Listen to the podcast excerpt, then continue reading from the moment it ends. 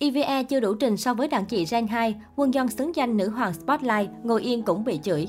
Mới đây trong tập đặc biệt chào năm mới của chương trình quốc dân Nowin Brazer, cựu thành viên Sista có dịp thể hiện giọng hát thuộc top đầu Gen 2 của mình đến với khán giả qua màn cover Eleven EVE.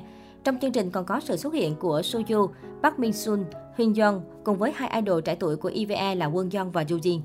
Lâu lắm rồi mới xuất hiện người hâm mộ là được dịp nổi da gà bởi chất giọng khàn đặc trưng của Soju qua bản cover Eleven này.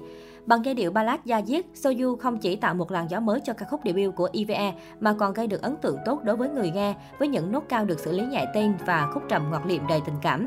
Nhiều người không ngại chia sẻ quan điểm bản cover này của cựu thành viên Sista ăn đứt bản gốc.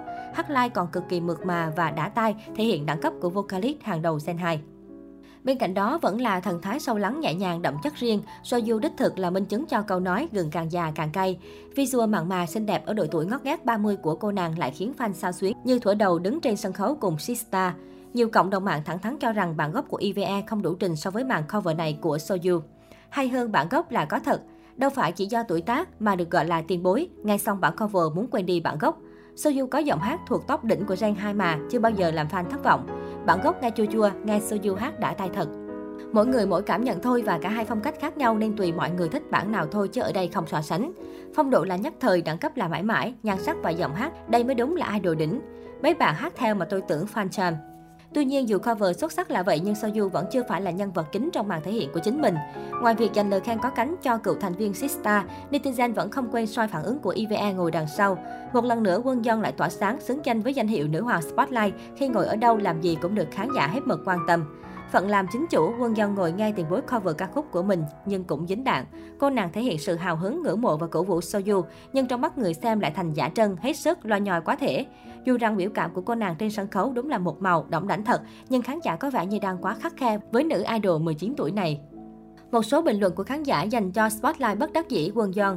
Để tôi giới thiệu cho mấy bạn không biết cô Quân Yeon áo trắng ngồi sau nè, bà Hoàng biểu cảm, chú tể giả trân, cải hủy diệt trái tim đại bư bằng những cái nháy mắt. Không hiểu sao mấy cô phía sau cười được, không thấy nhột vì bản cover đã hay hơn bản gốc à.